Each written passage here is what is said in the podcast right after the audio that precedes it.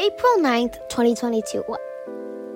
I wake up to do the mandatory self COVID test that has to be handed in at 7 a.m. Personally, waking up at 6:30 on a weekend morning is nothing but truly pathetic.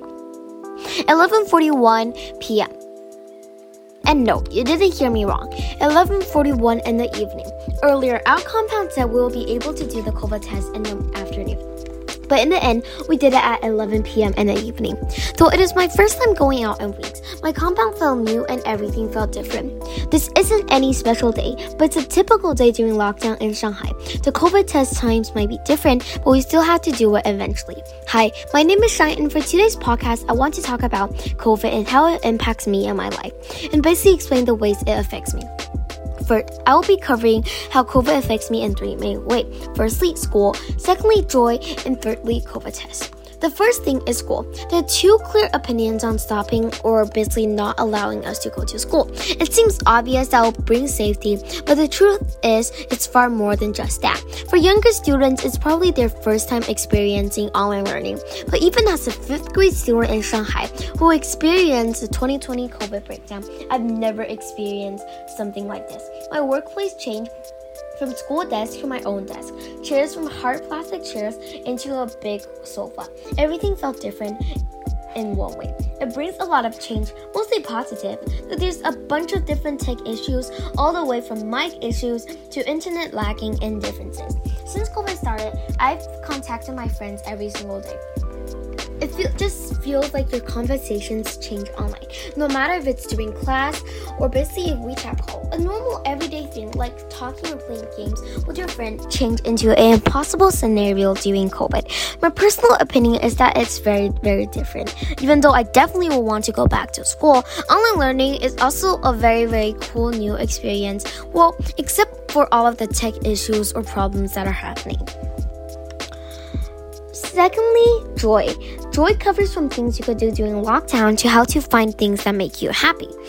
Firstly, it's inevitably clear that you have a lot of extra time. That is the main reason why it seems very boring at your home.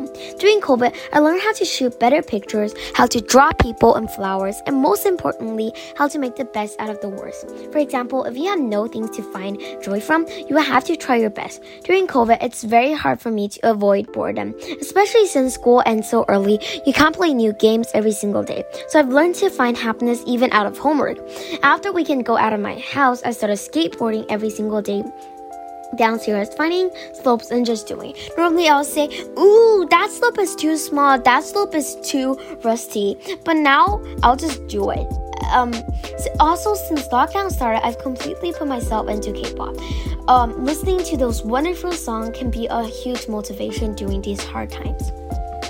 Not only interests and hobbies change and increase, but if you learn under the same environment every single day, you would definitely be tired of it. Since lockdown started, I've tried to improve my surroundings, like adding drawing and putting it on my wall near my desk. But all of these still can't avoid boredom. Sometimes I just lose interest on everything. Having nothing to do feels terrible, but it's something that is unavoidable. After class, you might just sit there not wanting to do anything. Personally, I think COVID lockdown certainly improved me to be more efficient, but also makes me lose a lot of fun.